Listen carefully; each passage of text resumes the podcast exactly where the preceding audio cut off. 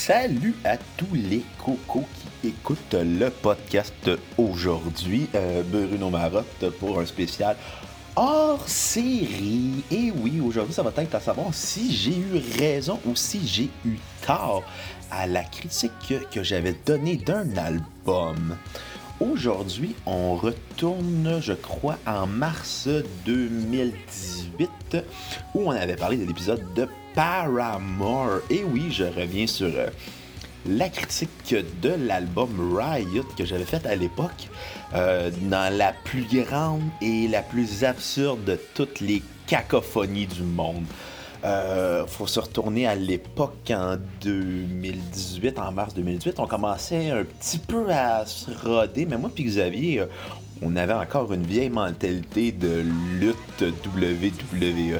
Dans le fond, qui était le méchant, qui était le bon, puis on s'obstinait fort à savoir lequel des deux avait raison pour finalement que euh, j'ai été dans l'impossibilité de faire ma critique parce que Xavier était très fâché de ma note. Fait que tout ce qu'il faisait après, c'était me chicaner en me criant après, en me disant que j'avais tort de donner une mauvaise note à l'album Riot de Paramore.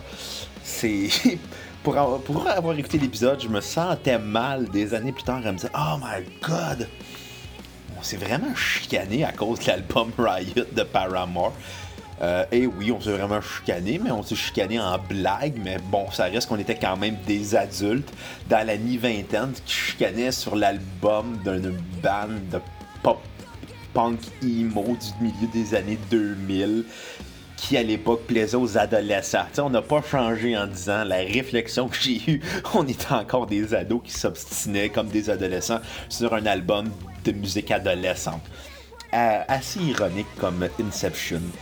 Euh, juste mentionner aussi, euh, pardonnez l'enregistrement, vous savez que pour l'instant, on est en confinement et que je ne peux pas enregistrer pour l'instant chez Xavier dans le studio Maison de la Cassette. Par contre, mon micro s'en vient. J'ai hâte de voir c'est quand qui va arriver, j'ai hâte de voir s'il est bon aussi. C'est ça aussi commandé par Wish. Mais bon, il y a tout le temps des trucs pour fourrer Wish, mais eux ils le savent pas. Non, non, c'est une joke. Bon, c'est pas une joke, c'est facile de fourrer Wish, là. C'est des astuces naïfs. Donc, euh, revenons un peu sur euh, la discographie de Paramore à l'époque, on l'avait critiqué. Euh, moi, je n'ai pas été grandement impressionné. Je trouvais ça assez plate. La majorité des albums, je pense à Riot ou l'album éponyme Paramore en 2013, qui étaient deux albums assez pénibles à écouter pour moi.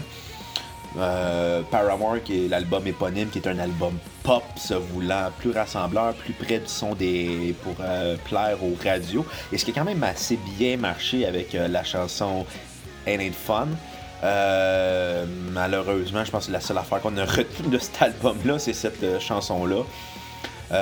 l'album Brand New Eyes et l'album All We Know Is Falling sont très ordinaires, mais bon, pour du pop-punk euh, à tendance IMO pour l'époque. C'était correct, là. C'était pas très impressionnant, c'était même pas. c'était du déjà vu, cliché, mais bon. Euh, il y avait quand même une touche accrocheuse, mais ça, je pense que c'est la force de toutes les chansons pop-punk, c'est qu'ils se veulent. Redondante, c'est souvent leur défaut. Sans originalité, c'est souvent leur défaut. Calqué sur une toune de Blink, c'est souvent leur défaut. Puis Blink, calqué leur toune, c'est Ramon. Fait que finalement, il n'y avait pas grand originalité. Euh, il y a eu l'album After Laughter, qui est pour moi le, meilleur disque de Paramore en carrière. Euh, beaucoup basé sur euh, le power pop, le synth pop et le new wave. Un bel hommage aux années 80 avec des chansons qui rappellent beaucoup Cindy Lauper, Madonna, Duran Duran. Un petit côté Pat Benatar dans l'attitude de, de Haley Williams. Puis on finit le tout avec l'album Riot, qui à l'époque, quand on avait fait la cassette, euh, j'avais donné la note de 1.8 sur 10, ce qui avait beaucoup choqué euh, mon ami Xavier. Et comme ça l'avait choqué puis il était pas content, j'ai décidé au lieu de, continuer ma critique d'en rajouter pour le faire encore plus fâché en name droppant des bandes de l'époque emo, juste pour qu'il soit encore plus fâché contre moi, parce que le fait qu'il se soit mis à me crier après, ça m'a juste fâché. Fait que finalement, c'est une escalade de colère d'adolescent de 27 ans qui s'obstine sur un pan comme Paramore, ce qui est complètement d'une absurdité totale. On s'entend, lui, il avait une hypothèque, puis des paiements, puis moi, des paiements de char. Fait qu'on s'entend, c'était zéro crédible comme chicane. Puis on avait aussi de la calvitie. Moi plus que lui. Donc, euh, revenons à l'album euh, Riot de Paramore. Euh, un album, comment dire, très, très, très pénible à écouter. c'est un album comme il se faisait beaucoup dans les années 2000, c'est-à-dire les labels allaient chercher des bands pour qu'ils fonctionnent à MTV, Much Music, Music Plus, qui n'étaient pas très bons, mais qui étaient capables de pondre des hits pour vendre des disques. Euh, il y a eu une grosse tendance là-dessus, beaucoup dans le post-grunge, euh, beaucoup dans le new metal, beaucoup dans le pop-punk, mais c'est surtout la musique qui plaisait aux adolescents. C'est surtout ça que ça, ces labels-là allaient chercher. Ils allaient vendre des singles, vendre des albums, vendre des chandails, vendre des tournées. Mais souvent, ces bandes-là, on s'en rappelle très peu. Si quelqu'un est vraiment qui est fan de Breaking Benjamin, pas vraiment. Il n'y a personne qui a été capable d'endurer un album au complet. Three Days Grace, qui est un de mes groupes préférés à l'adolescence. Quand on leur fait à cassette les albums qu'on a critiqués, euh, c'était assez, euh, assez plate. La seule affaire qui sauvait les c'était souvent les singles. Puis euh, Paramore ne faisait pas partie de l'exception. comme comme peu de bandes. Ben donc, euh, revenons à, Riot. Euh, moi, c'est un album que j'ai trouvé euh, assez strident à écouter. la voix d'Ailey Williams est très criarde pendant qu'elle chante. Ça manque de nuances au niveau de sa voix. Elle a une voix très profonde qui peut est capable de jouer de façon théâtrale avec sa voix, mais elle crie beaucoup. Puis moi, ça m'irritait le tympan les fois que j'entendais ça.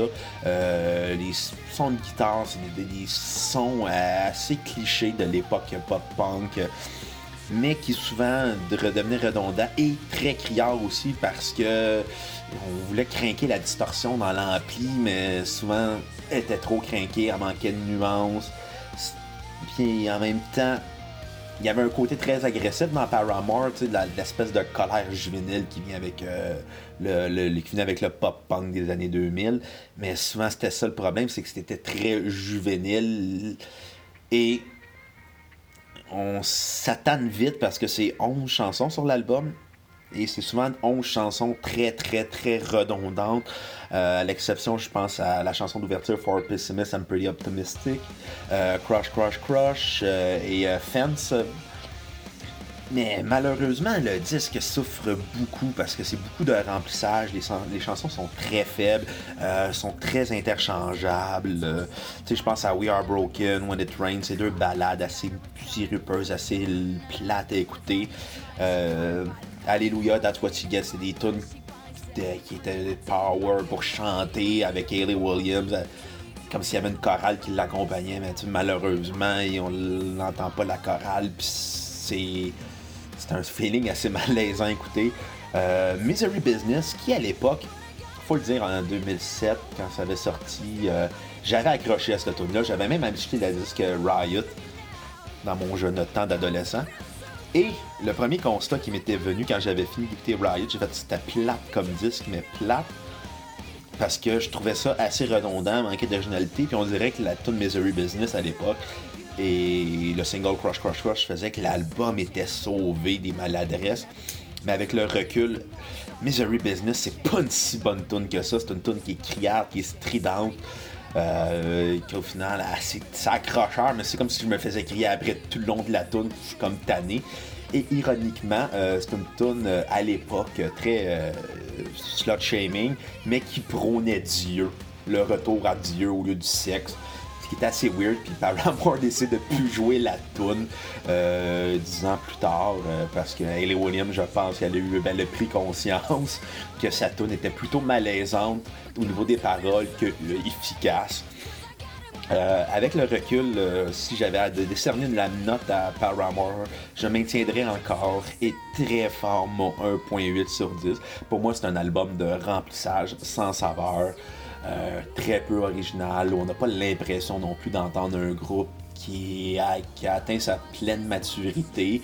On est encore dans des façons très juvéniles d'écrire, de composer. On sent beaucoup de maladresse, de redondance, puis on sent aussi que ça a été écrit rapidement pour que ça puisse sortir sur le, rapidement dans les stations radio, les stations télé, pour que les clips, les clips soient diffusés, les chansons soient diffusées. On dirait que ça a été une commande de compagnie de disques en disant ben là c'est votre temps, on va vous promouvoir là, puis si vous le sortez pas, ben just too bad. Et malheureusement le disque est victime de ça. Ce qui fait que moi je garde pas un très bon souvenir de Riot. J'ai même envie de faire un Riot contre ce disque-là. Euh, blague à part, euh, si vous avez un disque de Paramore à écouter, je vous conseille After Laughter, puis vous pouvez passer du reste, ils sont pas si importants que ça. Ils sont même assez oubliables et interchangeables avec d'autres bands. Et en vient ma fameuse théorie que si Paramore n'avait pas de leader euh, charismatique comme Ellie Williams, ça avait été une chanteuse, une kidam ou un chanteur quelconque, ce serait pas si de Paramore, ça aurait été un One It Wonder et c'est tout. Je pense que la force de Paramore, qu'on va se souvenir le plus de Paramore, c'est le charisme et la force vocale d'Ellie Williams. On se souviendra pas tant non plus des chansons, à part pour beaucoup pour la tune de Misery Business. Puis aussi la tune du film Twilight, parce qu'elle était bien tombée. C'était le band pop-punk de l'époque en 2008. Puis là, il y avait le film pour adolescentes avec Twilight, comme Sky is the Limit. Donc, euh, j'espère que vous avez apprécié l'épisode de moi qui, qui a pu accrocher encore à Riot de Paramore. Je m'excuse Xavier, mais non, c'est pas un bon disque. After Laughter, c'était meilleur. Rappelle-toi-en. Donc, euh, si vous avez aimé l'épisode, repartagez-le sur vos médias sociaux, Instagram, Twitter, Facebook, Snapchat, MSN, Musique Plus, MTV, name it. Si vous voulez faire un don à la cassette, c'est simple, vous allez sur Facebook, vous cliquez sur l'onglet Acheter vous mène à notre page PayPal. Pour un don de minimum 5 vous avez un épisode complet de la cassette. Pour un don maximal, ça n'existe pas. Allez-y, on aime l'argent. On va les faire, vos épisodes, inquiétez-vous pas pour ceux qui ont donné par le passé. On va revenir en force dès que le confinement va être enlevé. Donc, merci à tous et on se revoit au prochain hors série Bye les cocos. À la prochaine cassette.